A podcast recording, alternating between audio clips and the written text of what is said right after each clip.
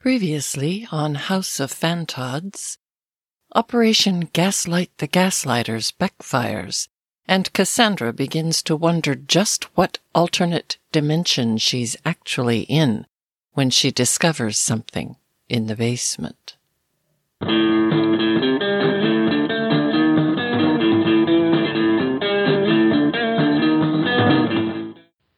The absence of light down here is oppressive. Even the moonlight is blocked by clouds. There isn't so much as a speck or two of light coming from sparkly dust. Now that I think about it, I don't recall seeing any at all in this dimension, if I'm even in the same dimension. Okay, I'm pretty sure I'm not in the same dimension. I'm in Kansas with Toto. Toto? Is that you? If the light comes back on and I'm wearing a pinafore and ruby slippers, I'm going to bitch slap the wizard. With my little dog, too. On the upside, I don't smell sulfur anymore. I think I see what looks like a small ember sparking in the distance. It's starting to glow. In just these past few seconds, it's gone from a tiny speck of light to a glow that's lighting up what's immediately around me. I recognize a face. It's Duchess. I have no idea if it's the ghost of the little dog from Fitchburg or one from an entirely different dimension, but the familiarity of her little face is oddly comforting. A tunnel has opened up in the wall adjacent to the wringer washer, and its sole source of light appears to be the floor. It's glowing a soft golden color, almost as if it's a yellow brick road. And there goes little Dutchy cheerfully scampering down the yellow brick road toward that sound. What is that sound? It almost sounds like a typewriter? It's getting louder as the light grows brighter. I'm beginning to make out my destination. The closer I get, the more it comes into focus. There's a large red curtain stretched across the path, and a writer sitting at a little table banging away on an old school typewriter. Little Dutchy is going straight for the curtain. She's pulling it back. There's a woman behind it. A woman with golden hair. Is that a toga she's wearing? What is she supposed to be? Some character from Greek mythology? Where's the wizard's complex machinery? There's nothing that looks even remotely like technology. Just a glowing orb that she holds in her hands while muttering as the writer types frantically, like he's taking some kind of dictation. Who are you guys? I demand, clearing my throat. The woman looks startled and pulls up the hem of her toga to cover the orb with it. Now she's pulling the curtains shut. Like what? Now that I can't see her, she doesn't exist? Like Emery saying it didn't happen? Is this a dimension where closing our mind to something just magically makes it go away? Are people just naturally gullible in every dimension? Or is there something I need to learn about the properties of physics in this one? I ask the writer what he's doing. He ignores me, just keeps typing frantically. So I tap his shoulder and say it louder just in case he doesn't speak English. Saying it louder always makes it easier for non English speakers to translate, right? He tells me to go away, says he has to get this all down before he forgets it. Forgets what? I ask him, and he stops.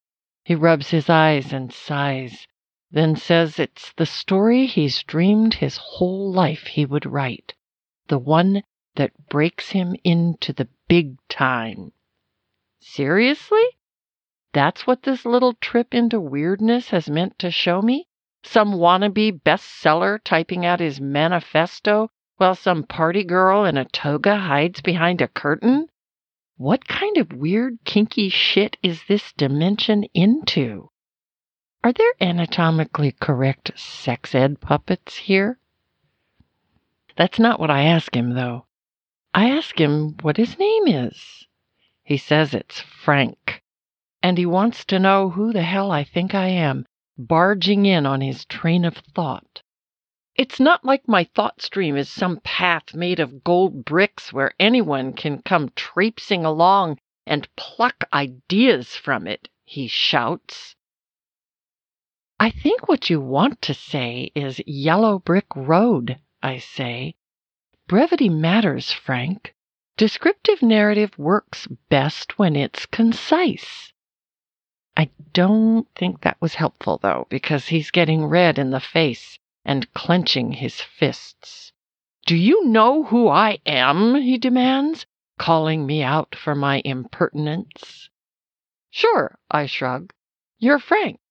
What I don't know is where I am and who that lady in the toga is behind the curtain. Where do you think you are? he bellows. Oz, I answer. Either that or Kansas. I'm still undecided on that. Oz, he says, trailing off on his thought stream as he strokes his chin. I like that. So I ask the only logical thing left to ask. Is the woman behind the curtain the good witch Glinda? Frank Baum laughs until tears fill his eyes. Gasping for air between peals of laughter, he barely manages to respond. That, my dear child, is my muse. She lurks in the shadow of every writer. Some know she's there, others only suspect she is, while others still have no idea of her presence. But she's there, I promise you. She is always there. I look down at Little Dutchy just as the yellow brick road and everything it's led me to begins to undulate, and the light once again goes out.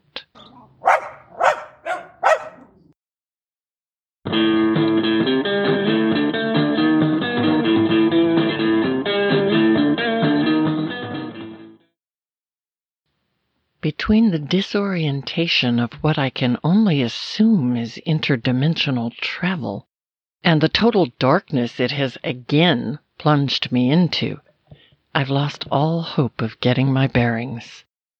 And I keep asking myself the same question Who is doing this?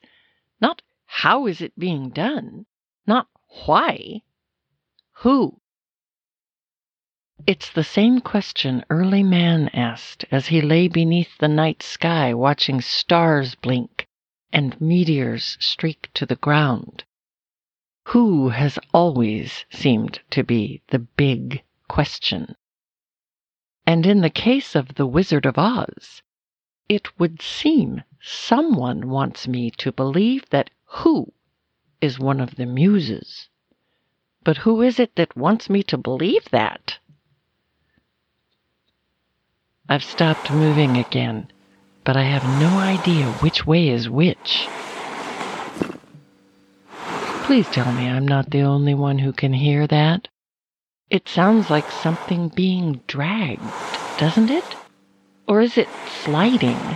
And what is that smell? Seaweed? Low tide? I think I see a faint light. It's not constant, though almost as if it's traveling through water, illuminating the tunnel with an opaque green. It paints the wall of the cave with a subterranean glow. It's just enough light for me to make out the source of that sound. Unless I'm mistaken, it's one of the tentacles that reached up through the honeycomb and grabbed alternate David Duchovny and it seems to know my thoughts because the moment that registers, it lifts up off the ground and acknowledges me, the tip of its tentacle mimicking a finger, beckoning me to follow. So I do. Why not? Down the tunnel, like a subterranean Dorothy without her little dog. Naturally. This is definitely not the kind of thing little Dutchie would just go along with. I'm on my own here, wondering just how far down the rabbit hole this thing is going to lead me. I'm starting to make out a large windowless room. At first it seems like its walls are glowing, but now I can see the walls are lined with a massive bank of computer screens. Various men are sitting at them wearing headsets. Some have microphones, but not all of them. I recognize two of them. It's the two CIA agents from Career Day. And the glowing, sparkly dust?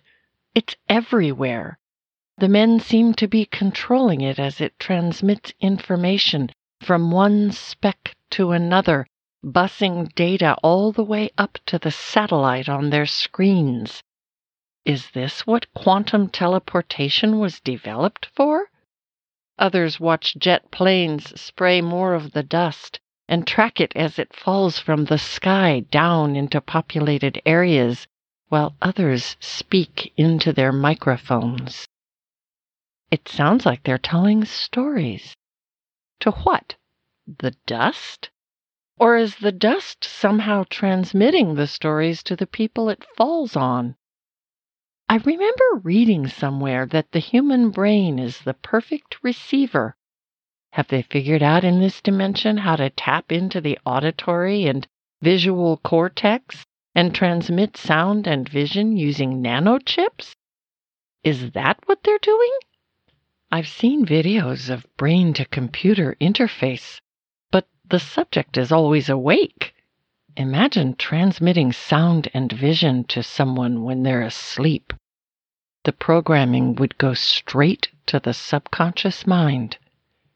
With the right anchor, it could even be triggered to emerge in a person or even a group of people and compel them to do something they could all swear is of their own free will. Why? Who would do something so evil? Oh, wait. That dust is everywhere in my home dimension. Because that kind of power is just too much of a temptation. Imagine a world where its inhabitants have the illusion of free will, but in actuality have very little of it because of what they're programmed to say and do in such a clandestine way, they have no idea they're being controlled. Social engineering on steroids. Oh, great. Now I get to question everything I've ever written. What if there's no such thing as organic thought?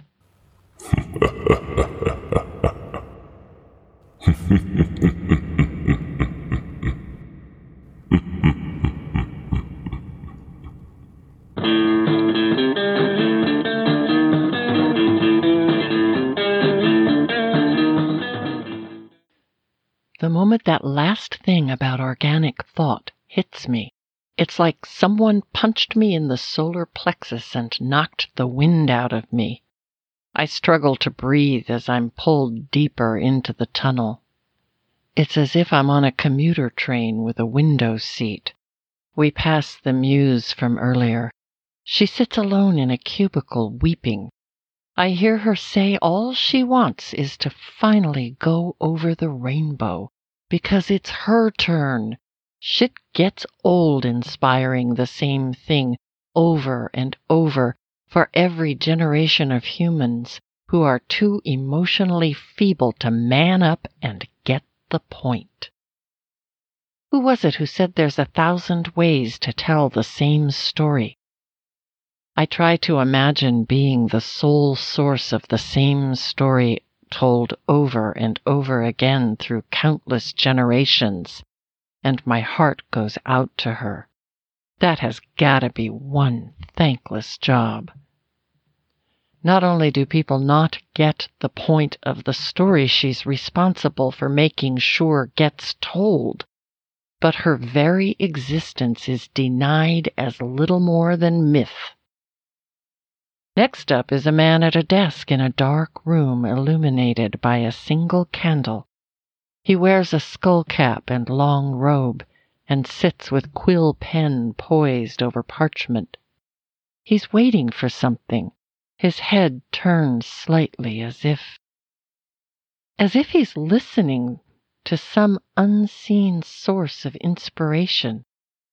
When he finally begins to write, tears fall down his cheek, and he nods. Yes, my lord, he says. Every word I transcribe is your word. Before I can ask just whose word the ancient scribe thinks he's channeling, my commuter car once again moves forward on its invisible tracks. I pause at a cave in which a prehistoric story is being told in pictures, being drawn on the wall with charcoal for those who didn't go on the hunt and no longer have the ability to receive telepathic communication. I wonder if that's how language originated. Evolutionary mutations that resulted in some being cut off from the natural clairvoyance of the hive mind, so needed everything spelled out for them. It would certainly be harder to control a population that has a powerful connection allowing them to share their thoughts anyone wanting to use that population for their own agenda would need to control the narrative. So their first order of business would be to damage that connection in any way possible. Labeling it as demonic would certainly do that. But first, you would need to create a good versus evil mythos. Call anyone who channels outside a strictly controlled set of parameters a witch and accuse them of consorting with the devil. Is that why people who claim to be psychic are marginalized and dismissed as woo woo believers in superstitious nonsense? To keep their psychic traits from being taken seriously by a population you really don't want enlightened? I have no time to process that thought before the midnight special takes off again and speeds along its watery subterranean tracks. We come to a stop at a familiar scene. It's a little girl in bed watching three people walk through the wall and stand at her bedside. They're communicating with her telepathically, telling her to stay connected. That little girl is me.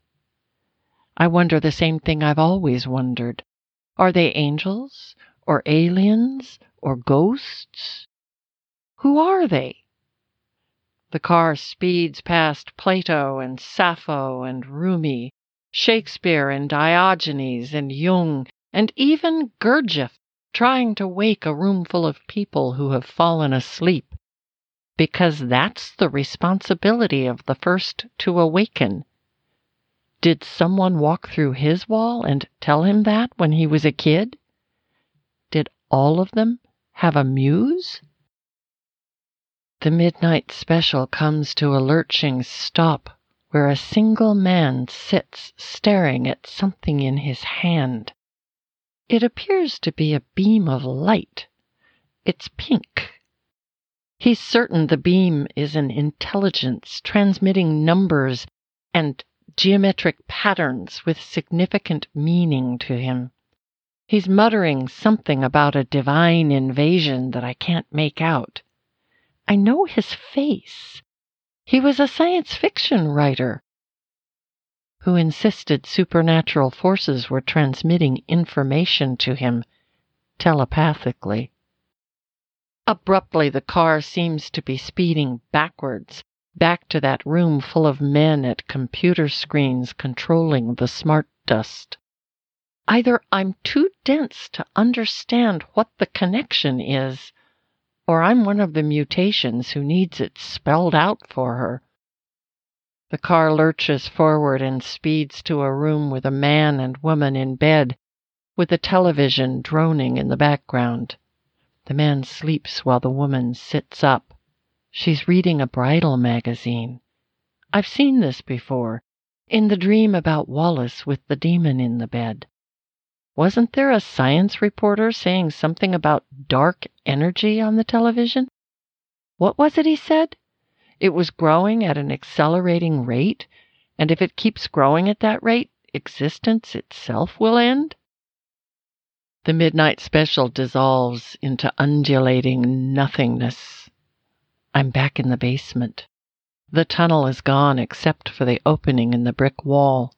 Two tentacles reach up and form crude hands clapping.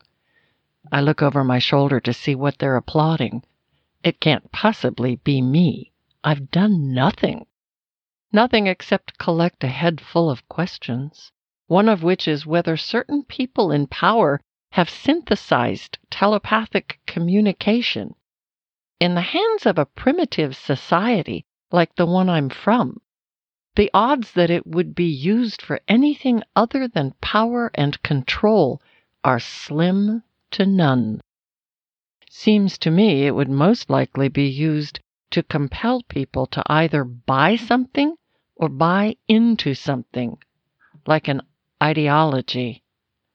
The image of the black smoke coming from the Capitol building in that dream I had a while back comes to me. Was that the result of an ideology fostered by just such a process? Why would an entity of immense power want me to know about it? From what I've seen and experienced since stepping off the Abuela Express, that power includes interdimensional travel and unlimited access to the human mind. A person could do a lot of damage with that kind of power starting with polarizing the human race. If an entity were to thrive on dark energy, wouldn't it stand to benefit from people being polarized to the point of continuous war against each other, since the byproduct of conflict resonates at an extremely low frequency, converting easily to dark energy? Maybe it would unless its own existence was somehow threatened by mere humans being in possession of that power, humans who are deluded enough to think that just because they've harnessed that entity's power, they have complete control of it.